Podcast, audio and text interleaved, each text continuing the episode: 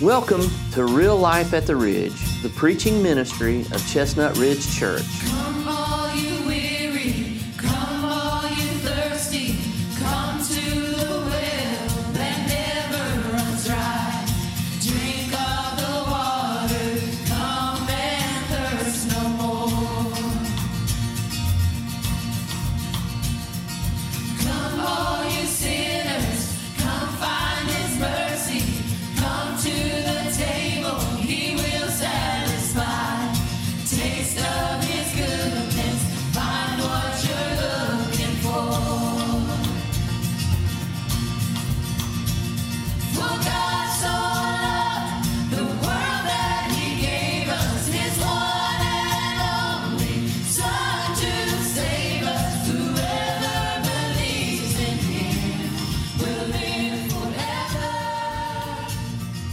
Oh, excited to be with y'all um, tonight.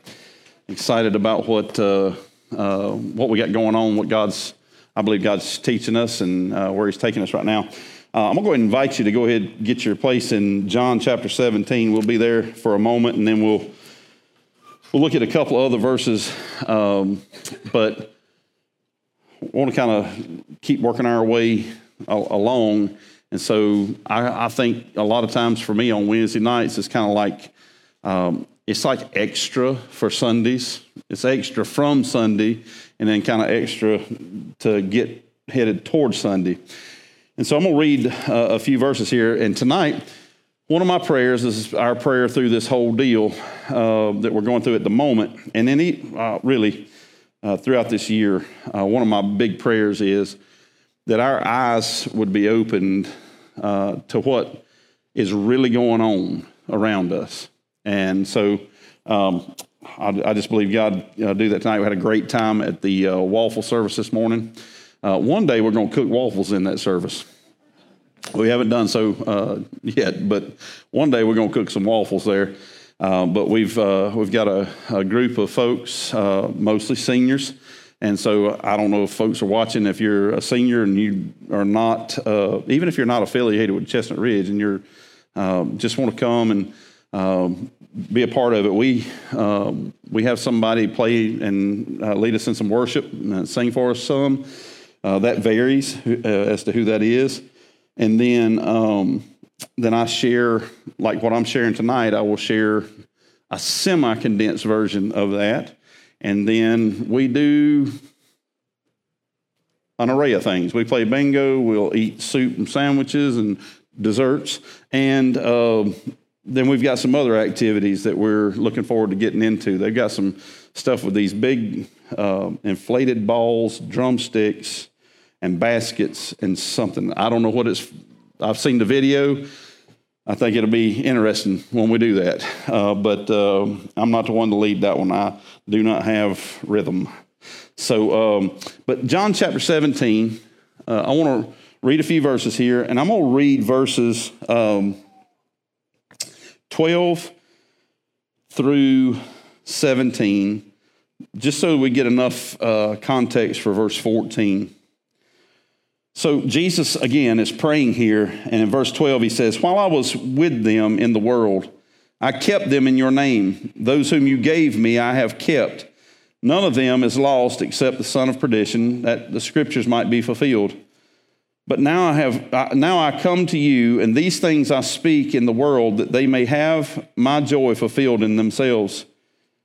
I have given them your word, and the world has hated them because they are not of the world, just as I am not of the world. I do not pray that you should take them out of the world, but that you should keep them from the evil one. They are not of the world, just as I am not of the world. Sanctify them by your truth. Your word is truth. Father, would you just take your word uh, tonight, speak to us, and we'll, we just praise you for it in Christ's name. Amen. Um, let me remind you of a couple of things from Sunday. That you and I are not, if you're saved, if you're if you're a Christian, um, and that's that's a statement, that's a definition, that is a thought that you, I, I would encourage you to really ponder on like you never have before. Because I believe that our, in our own personal lives, time is ticking. I've been to two funerals in two days. Um, people do die. And there's no respecter of persons when it comes to it. Yesterday, 80 years old. Today, 60s. You know, and it's, and I, have been, uh, I've been attend, uh, like, uh, I've been officiating at funerals and been to funerals where the casket sizes go from two foot to eight foot. I mean, they just, who knows?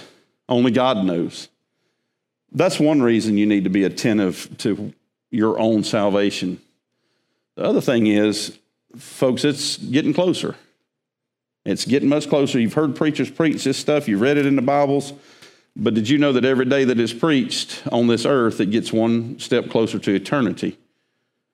And things are happening around us that lead us to believe that biblically times are they're coming.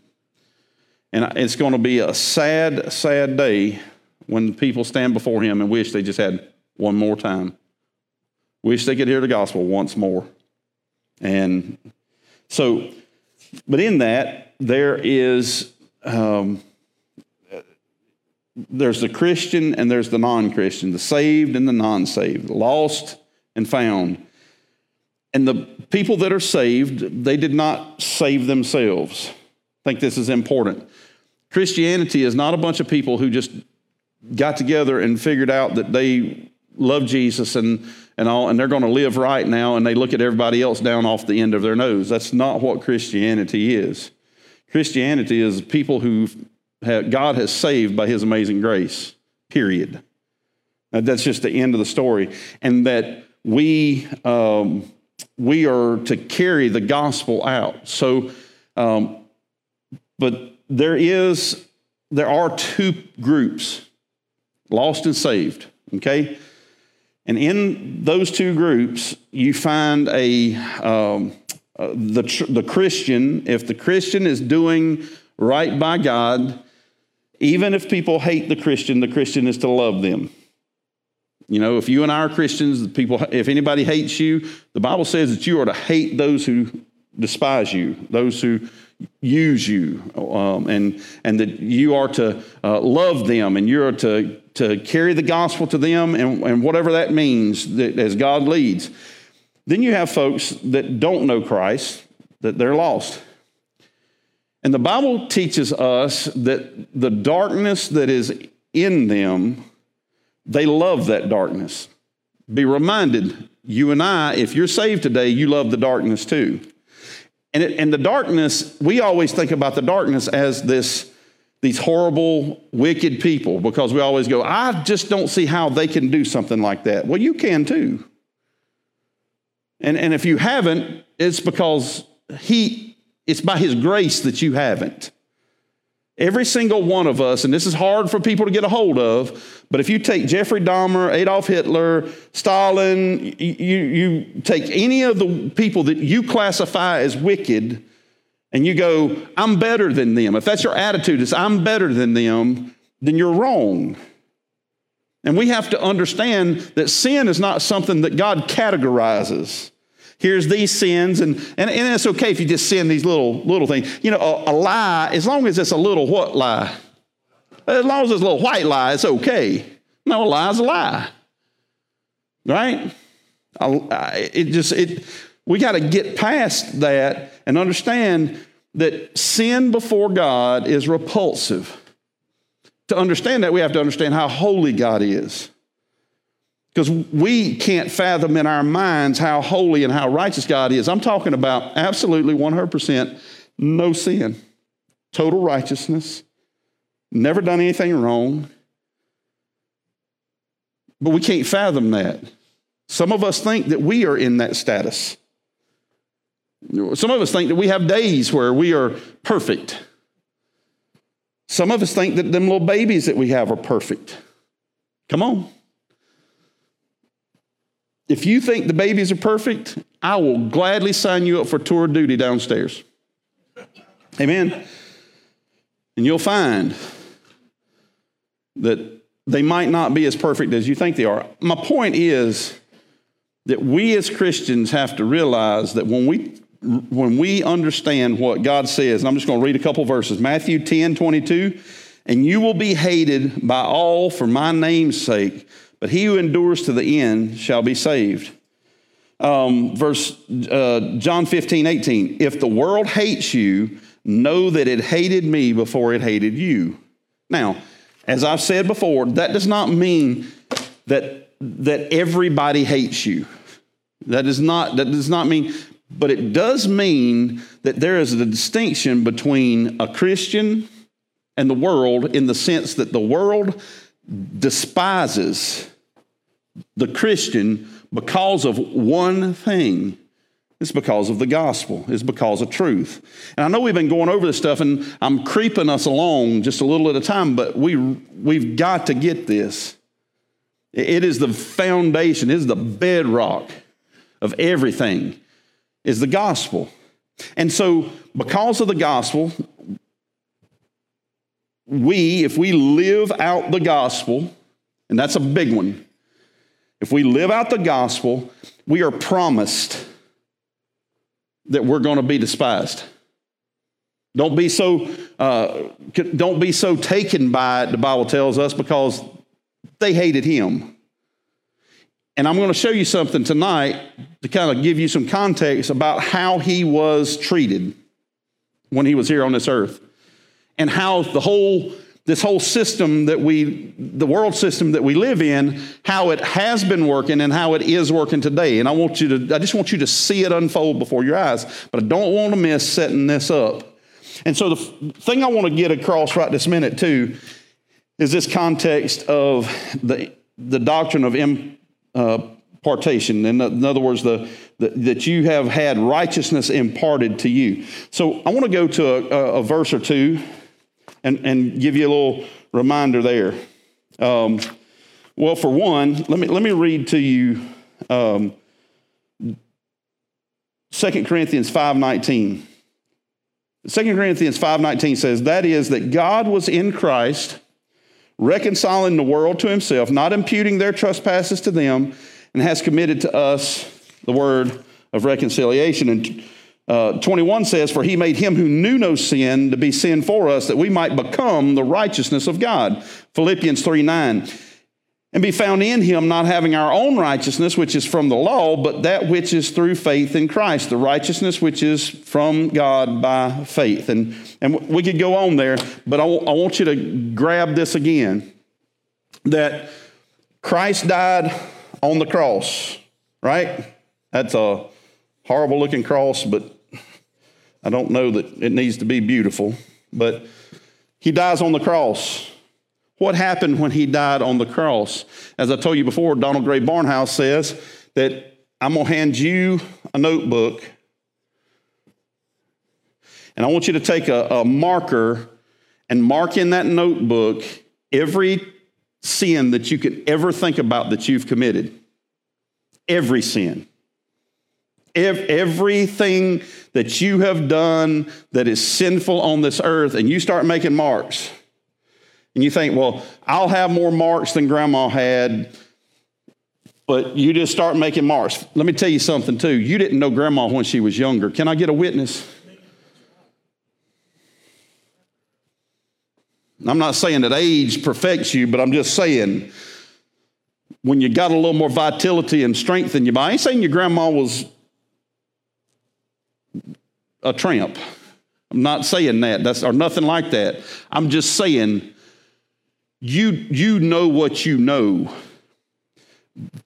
But we have some honest, saved by the grace of God grandmas in this church. And I know them because I've pastored them for a long time now. And I know their testimony. And whenever I talk to them about the grace of Almighty God and the fact that, you know, we're sinful, and they will tell you in a skinny minute, preacher, I struggle with it every day. Every day. 365 days a year, 24 hours a day. You say, even in my sleep, I don't know about you, but I struggle all the time. Can I get a witness? In other words, a, it's a battle all the time. You let your guard down, you'll find out that you're in a battle. And so, all these times we make these marks. in this book. And Barnhouse says that it's you'd be easier to count the places that aren't marked than the places that are marked. And so when Christ died on the cross, he not only knew the sin that you would commit up to this day, he knew every sin that you would ever commit every day that you would live on this earth. So you and I, if we live again tomorrow, there's going to be some more marks in this book. When he died on the cross, he knew that. And this book is transferred to him on the cross. When Christ dies on the cross, he takes your testimony of the works of a sinful, sin darkened heart, blind, alienated from God, dead in trespasses. And, and let, me, let me give you a- another little thought here. I'm going to do, uh, I can't do it like that, so I'll, I'll just do it like this free will, because I think you need to grab this. Do people have free will? Yes and no. Because, see, if you put somebody in a jail cell, right, they have free will to do anything they want to inside that jail cell, but they can't get out of that jail cell. You and I are, whether we like it or not, I can take you and show you real easily that you are limited in your will. As much as you want to, there ain't nobody in this room can come up here and take a thousand pound block of steel and pick it up off that floor. Can I get a witness? Because of what?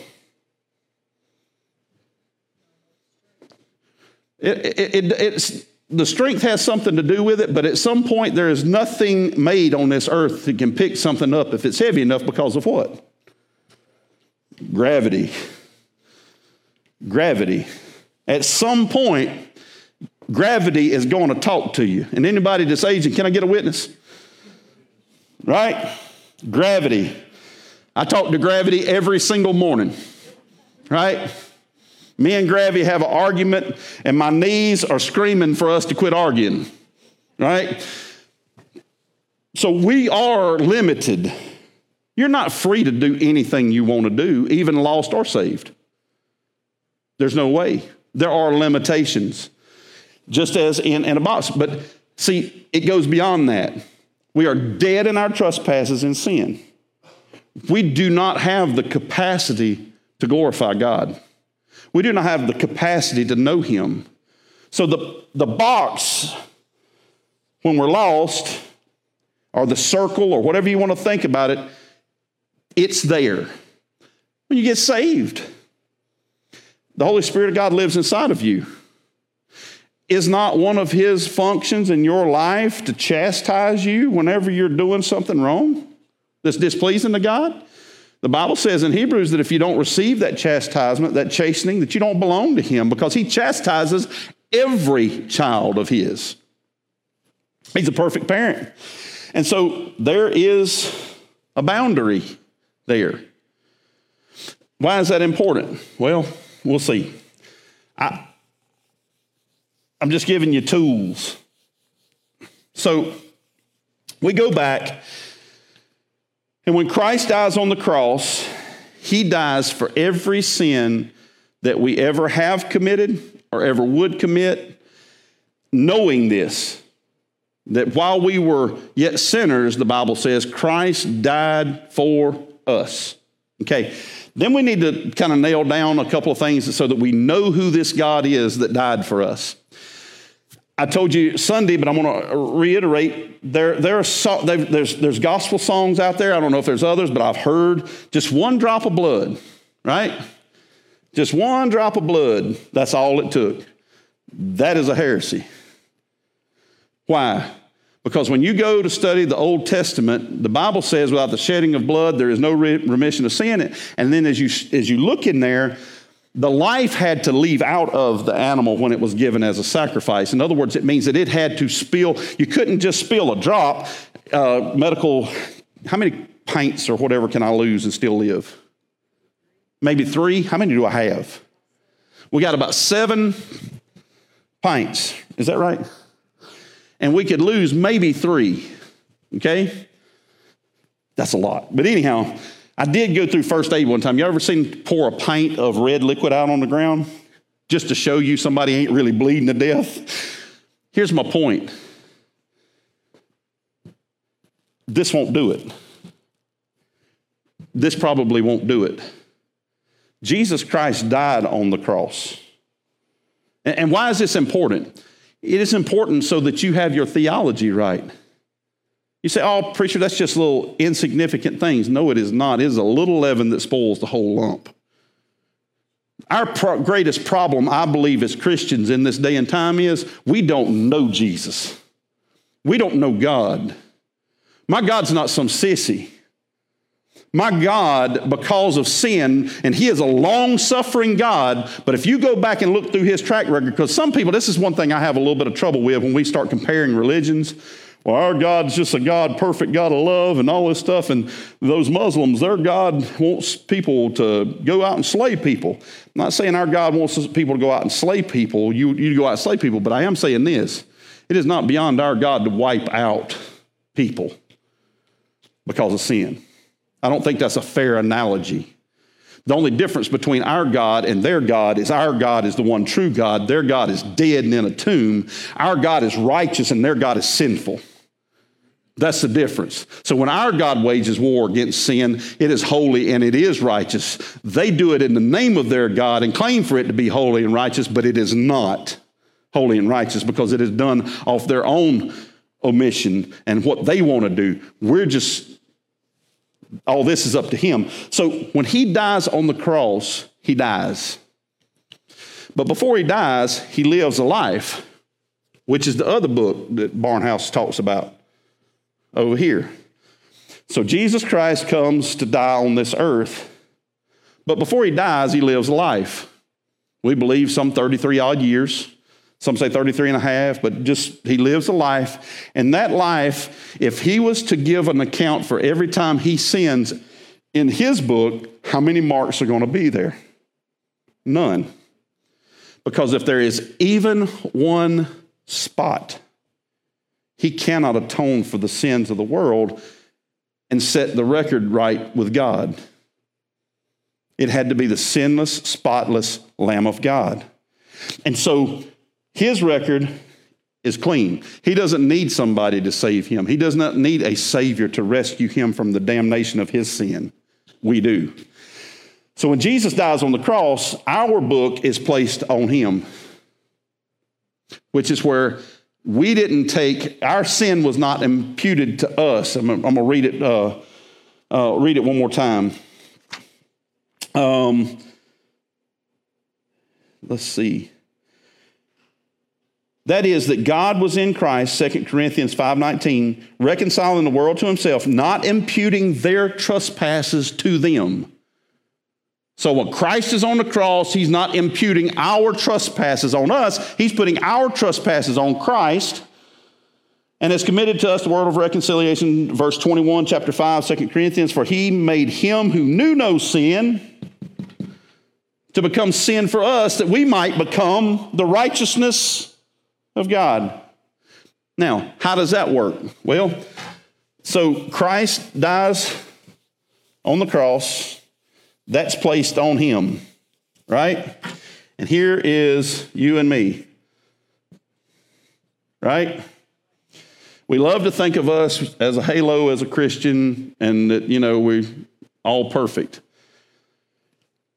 In some sense, we are.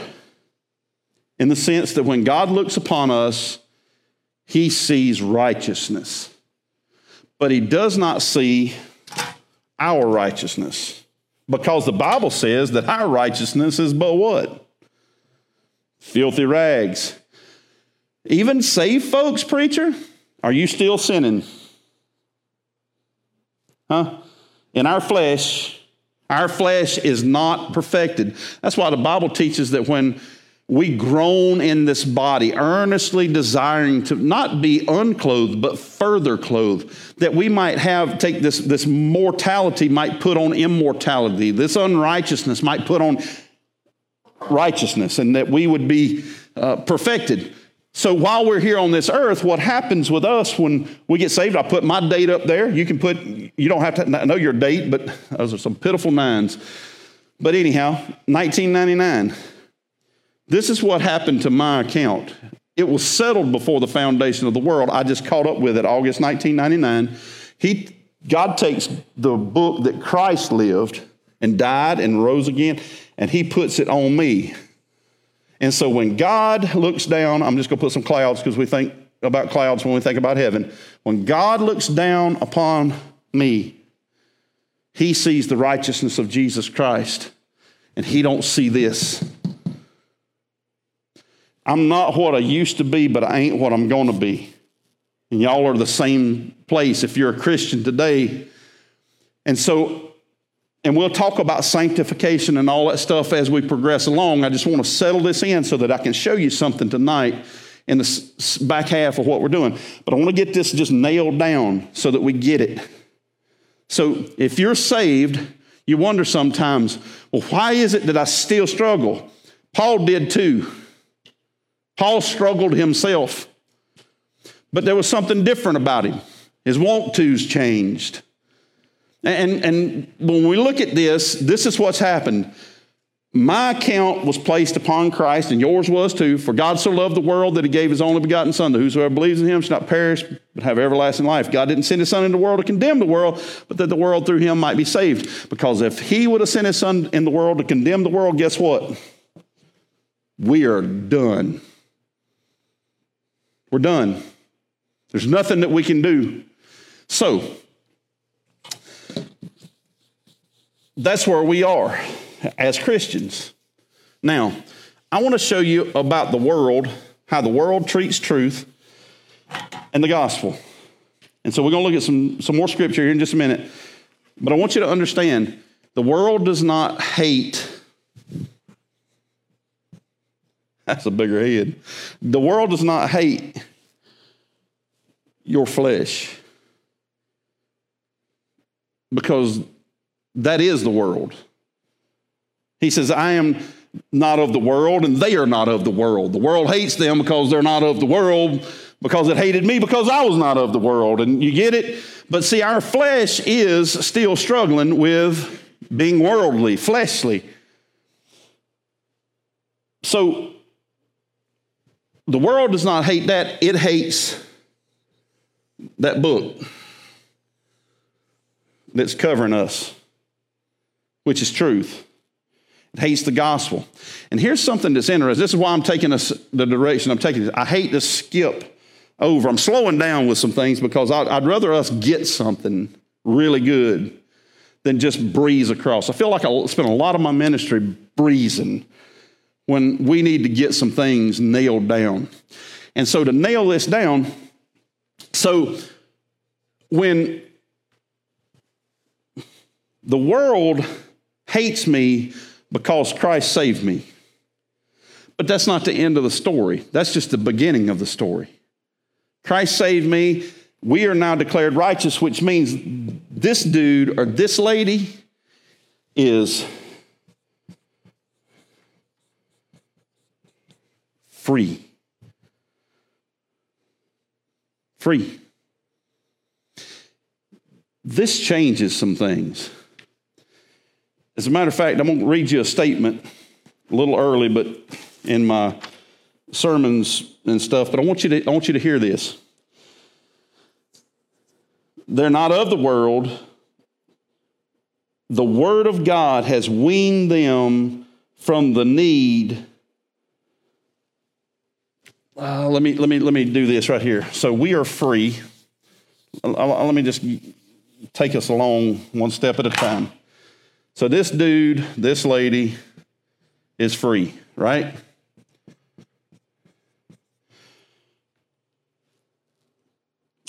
From needs,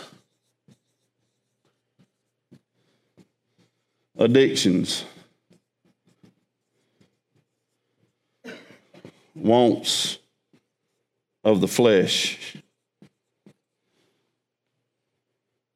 See, if somebody is living in Jesus Christ, obedient to Christ, free in Jesus Christ, set free by Him, living, that uh, the Son shall make you free, you shall be free indeed.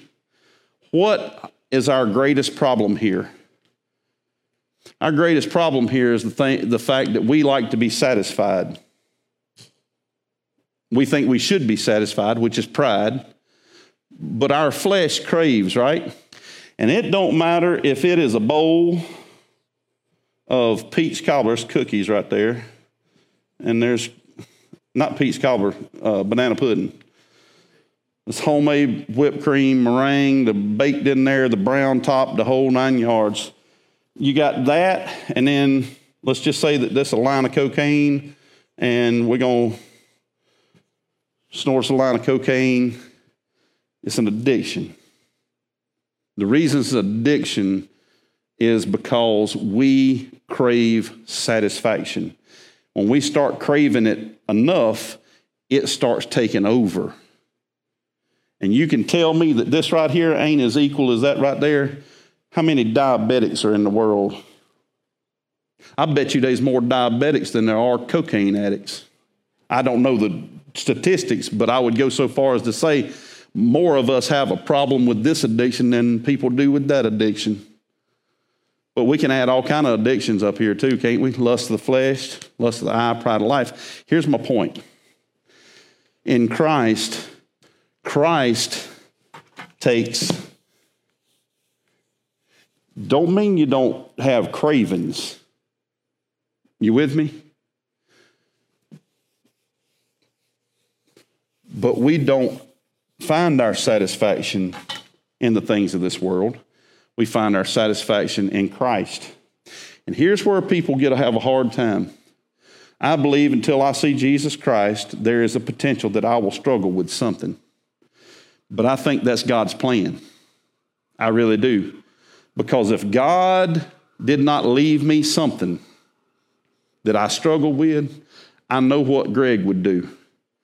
I would get to the point to where I say, free? Huh, I run this place. Can I get a witness? Our hum- he reminds us, keeps us humble. Paul and his thorn in the flesh, we don't know what it was, but God's grace is sufficient. So here's what I'm trying to tell you, and I'm going to just lay it out there, just as raw and straight as I can. Don't go around here pointing your finger at somebody who may struggle with something that God is progressively working with them in. See, if you know God's working, that's something different. When somebody absolutely 100% rejects this and the, and the, uh, the wisdom and the, the, the correction and the teaching from this, then that testifies that they're lost. But if somebody is struggling and their God is working with them and they fall one day and then they get up in God's grace and they wipe them, wipe off, they repent and they go on for two months and they stumble again. But progressively, as you look at their life, that God is working there. You and I don't have the right to nail down a timetable to say you got to be perfect in six months. Because I'll remind you, you ain't perfect yet, neither, nor am I. Can I get a witness? We're not perfect yet either. And if you are progressing along and you don't struggle with lot, as many things as you used to struggle with, you ought to give God the glory for that. As a matter of fact, a friend of mine that graduated with me, me and him had a shouting fit on Facebook. However, you do that now. But he was just saying that he was giving glory to God. He said, I could be dead. I could be in a crack house. I could be in prison. But by God's grace. And I said, Man, don't you get me started because I'll have a fit up here. By his grace. By his grace. And if God's working on you, Paul said, I have not attained, but I press on toward the upward call. So you can't let the stuff that your flesh is struggling with, it has to be put up under in Christ. It has to be crucified there. It's not about you. And that's what God's doing in us. That's how God, God is working and God is sanctifying us. And so many people struggle with so many things. And everything you struggle with, eh, somebody else may not struggle with it. You might not struggle with what I'm struggling with, and you, I might not struggle with what you're struggling with. That does not make you right or me wrong, or vice versa. I give you a good, for instance, conversation among preachers and church leaders. Well, if somebody is lived a homosexual lifestyle to come to Christ, will they ever suffer with those temptations again? Dang skippy, right? Good chance. But what changed?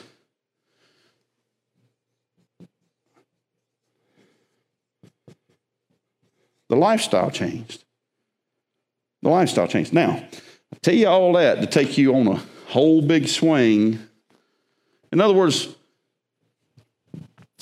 I got more sense than to walk up in a bar right now because I'm not going to tempt the flesh. Right? Do I struggle with it? No, but to tell you I don't have a thought about how to fix some ails in my life, he's easy. You ever watch The Incredible Hulk? Man, you give me a fifth of liquor, I'll show you something. How do I know? Been there, done that. If you want me to be your best friend, give me a six pack of beer. I'll be your buddy. I'll cry on your shoulder all day long, but don't you dare put tequila in me. Because we're going to have to pay a lot of bills from where it's been destroyed. I know that. And you don't tempt the flesh. And by God's grace, I'm one day further than I was yesterday. By God's grace, I love Him more today than I did yesterday. By God's grace, He's better than Budweiser ever was. By God's grace, Jack Daniels don't hold a candle to Him. By His grace. And that progressively comes along. In the te- some people, some things, certain things, he might deal with quick. But see, we could talk about all that alcohol and drugs and all that stuff, but also how about bitterness and anger and hatred and lust and all that kind of stuff. So now we get all that. Now I want to show you the world system real quick. I know this is kind of a swing. I'm Going to read quite a few verses of scripture. I want you to flip from John 17 to John 18. We're going to go over here. And I want to show you why the world hates Jesus. It's the same thing was going on back then as going on today. So, um, I, I guess let's start with verse 31, chapter 18, verse 31. In chapter 18, verse 31, I think I'm uh, at, at a good enough place now to where I can do this. Then Pilate said to them, You take him and judge him according to your law. Therefore the Jews said to him, It is not lawful for us to put anyone to death, that the saying of Jesus might be fulfilled, which spoke, signifying by what death he would die, talking about he would be crucified on that cross by the Romans. Then Pilate entered the praetorium and again called Jesus and said to him, Are you the king of the Jews? Jesus answered him, Are you speaking for yourself about this, or did others tell you this concerning me? Pilate answered, Am I a Jew? Your own nation and the chief priests have delivered you to me. What have you done? Jesus answered, My kingdom is not of this world. If my kingdom were of this world, my servants would fight, so that I should not be delivered to the Jews. But now my kingdom is not from here. Pilate therefore said to him, Are you a king then? And Jesus answered, You say rightly that I am a king. For this cause I was born, and for this cause I have come into the world that I should bear witness to the truth. Did you hear that word? The truth. Everyone who is of the truth hears my voice. Now, I want you to catch this stuff as we walk through.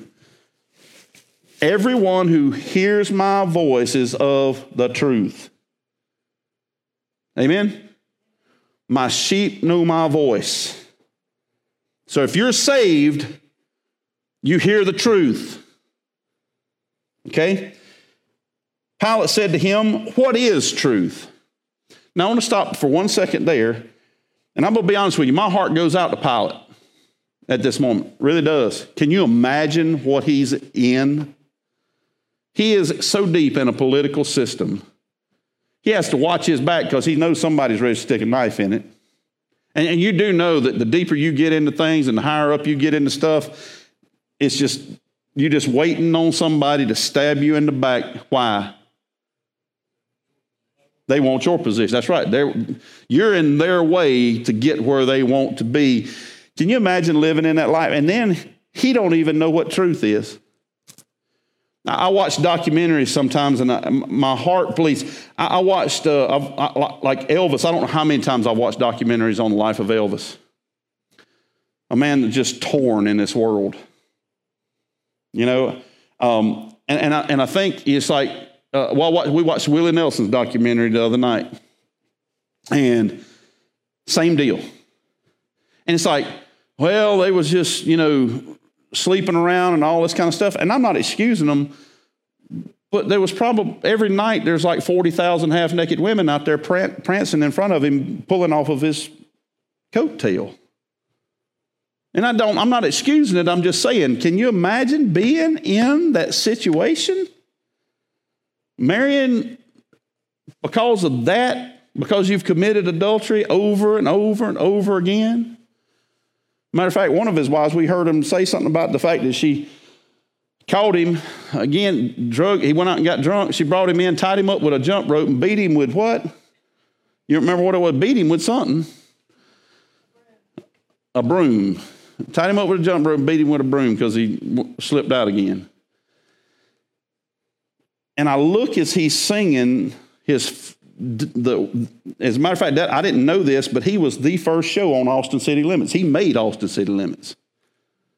He didn't produce it, but he was the most view. He, he had he had more shows on Austin City Limits than anybody else, but he was the first one. And I watched him singing that first one, and I looked in his eyes as he's singing some of these songs about heartache and things like that, and you could see the heartache in his eyes. Looking around, and you could just see the emptiness and the heartache and the hurt. And can you imagine what Pilate? He's standing there before Jesus Christ. You would say Jesus was before him. I would say, no, he's before, he was standing before Jesus. I think anywhere Jesus goes, he's got the throne, don't you? So anyhow, he's he's standing there, and Pilate goes, Truth. What is truth? It's almost as if he's saying, Boy, I wish I knew what the truth really was. So here, here we go. And when he had said this, he went out again to the Jews and said to them, I find no fault in him at all. Pagan king declares before the Jews, What do you want me to do with this guy? He's done nothing wrong. I find no fault in him whatsoever.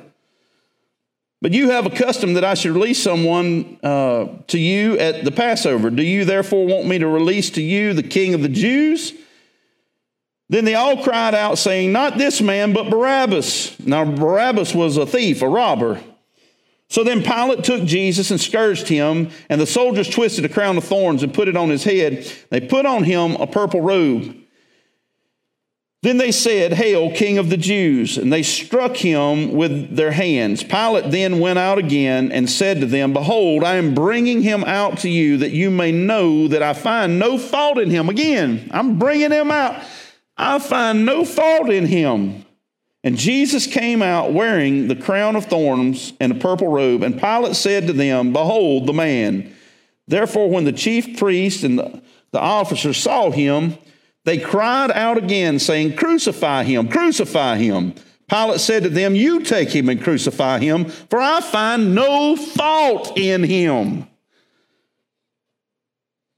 The Jews answered and said, We have a law, and according to our law, he ought to die because he made himself the Son of God. Now, here's what's interesting. They say that they're mad about Christ declaring that he's the Son of God, he's equal with God, right? That's what they claim. That, that's because the reason that they want to crucify Christ is because they say, the religious people say that he claims to be God. Not some little g God. He claims to be God, very God, Jehovah God. That's what they're saying. And he needs to be crucified because he trespassed on this. He's not our God. Let's follow along. Therefore, when Pilate heard that saying, he was the more afraid and went again into the praetorium and said to Jesus, Where are you from? But Jesus gave him no answer. Then Pilate said to him, Are you not speaking to me? Do you not know that I have the power to crucify you and the power to release you? Now, here's what's something you need to take along with you. Don't you know that I have control over you? You- That's what he's saying. Hey, don't you know? You better speak to me, son. I have power over you. Just like a lot of the things in our life, you better answer me because you know you love banana pudding. Put it in the refrigerator and it's just calling. Y'all can tell I have a problem with banana pudding, don't you? We don't bring banana pudding in the house much at all. So, out of this, please do not make a 9 by 14 casserole dish of banana pudding. I love you and I thank you for the gesture, but please, because every time I say something about banana pudding, I end up with a bowl of banana pudding or some platter of banana pudding.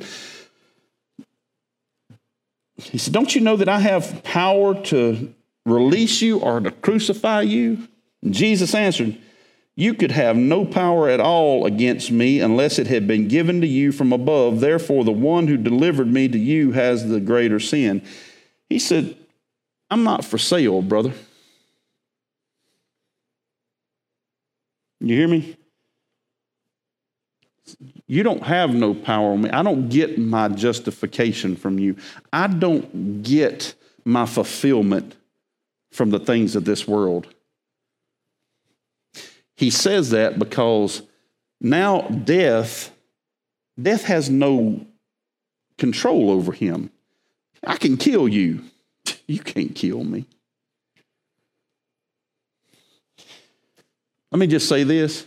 If we keep going the direction we're going, you might actually face them words yourself one day. Did you know that? Oh, no, ain't no way possible. See, that's why they don't want to teach our kids history. Is because it's happened. It's happening today in this world. But nobody wants to put that on the news, do they? They don't want kids to know that there are evil governments and evil people that would lord over people so much so that if they don't go along with the flow that they'll just take them off to some concentration camp put them in a gas chamber and kill millions of them just to get rid of them because they won't go along with the flow.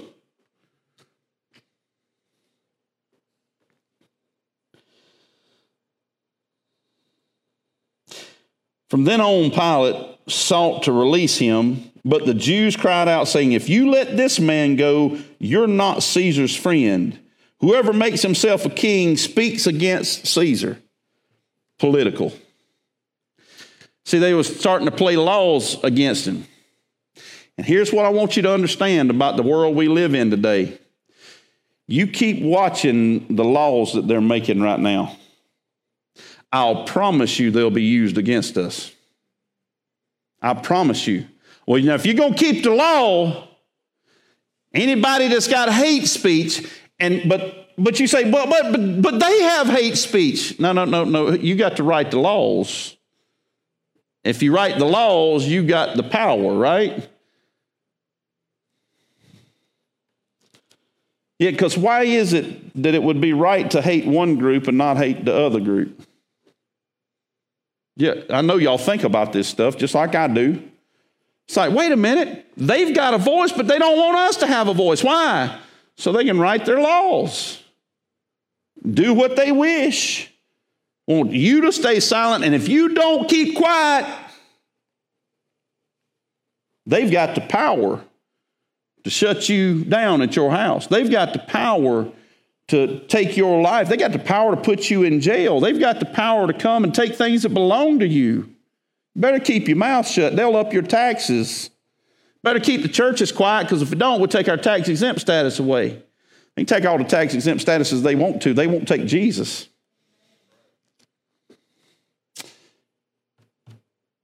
I'm just telling you. Whoever, who, they said, whoever makes himself king speaks against Caesar. When Pilate therefore heard that saying, he brought Jesus out and sat down in the judgment seat in the place that is called the pavement, but in Hebrew is Gabbatha. Now it was past, it was the preparation day of the Passover, and about six, about the sixth hour.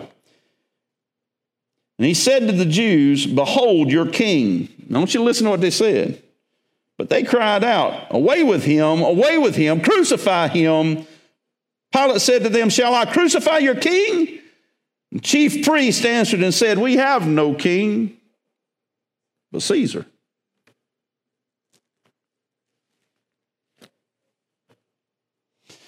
Pretty tough when the religious people are denouncing God, ain't it? When the religious leaders start denouncing God, the Christians ain't got a chance. Well, we got to, you know what I'm saying. But I thought that they were saying that they were mad because he claimed to be God. But yet they pull their allegiance to Caesar. Why did they do that? Because whatever their banana pudding is, or whatever their cocaine is, whatever their drug is, whether it's hate, power, money, whatever it is, they were in love with it. And the reason that they were doing this allegiance to Caesar is because they thought that Caesar could get them more than God could. See, they were in bed with the government. And I'm telling you right now, next week, the Southern Baptist Convention will meet. I'm sticking with a commitment that I made, and I feel like I need to stay with it, but it's killing me not going and casting my vote for the next president because the one we got right now, which he'll be coming out, but I don't know who's going in, is all up into this critical race theory, starting to talk about homosexuality and all this other kind of stuff. And I'm just telling you, it all boils down to this. If you want to be liked by the world, you're not going to be a friend of Christ. And all of it has to do with the gospel. So if your plan in your life is peace, love, flower power, is I want to be liked by everybody. I want to be a part of everything that's going on today. I want to be in the clique. I want to satisfy me. I want me to have the ideal life that I want to have. If you, if that's the direction you're going, then all, you'll, there are people that spend their lives trying to pacify other people so that they will love them. When Jesus Christ, when Jesus Christ you know, I asked you something Sunday. I said, why is it that people that are in bondage, hurting, in need, why would they dislike people that are coming to cut the chains loose? Why would they dislike people that are coming to feed them and to clothe them and to love them and to minister to them? I mean, to wipe the wounds of lepers. Why? Here we are, and Christ takes our book, and we get his. Even though he knew us, and he still knows you, and he loves you with all the sores from the leprosy of sin, all of the, the stuff, he died for you, died for me. Everything in your life as a Christian is about the gospel. Everything in your life as a Christian is going to be centered around truth. If you don't love truth, then are you saved? When it's called to the carpet, what you going to do? See, we've never been in that situation before. Well, I take that back. There's people getting in that situation right now. Things in workplaces are getting interesting, are they not? Things in workplaces are getting interesting with things that you're going to have to sign and check off and all this kind of stuff.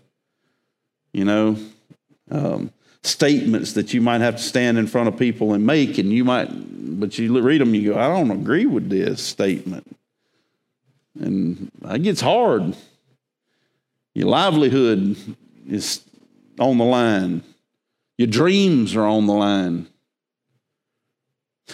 What would happen with us? I, guess let me let me leave with this. Let me just because I need I need I got to close. So let me let me let me just leave it like this. I don't know where you are on the timeline. If God is gracious to me, I'm beyond halfway. Okay?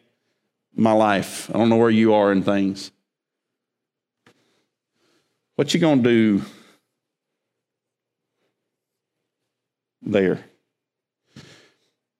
Any y'all thought, ever thought about what, what will be your testimony at your funeral? Thank you for listening today. Pastor Greg wants to share with you how the gospel changed his life and how it can change yours too. You know, Tim, it was the gospel that saved me. I'll never forget when Ray Elder came into my life. Uh, God put him there, and he shared the truth of the gospel with me that I was a sinner, that Christ died for my sins, and that if I would accept him as the Lord of my life and follow him, that he would change my life. And that's exactly what he's done. I wonder if that's something that you would like to do today. That you would today, before God, just admit, you know, God, I'm a sinner, I'm lost, and I need you. And God, I believe that Christ died on the cross for me, and I want to accept his payment today for, for my sins, and I want to live for him from this point forward. If you pray that prayer today, we want to welcome you into the family of God. We also want to encourage you to contact us. You'll find a link below where you can reach us, and so we look forward to hearing from you.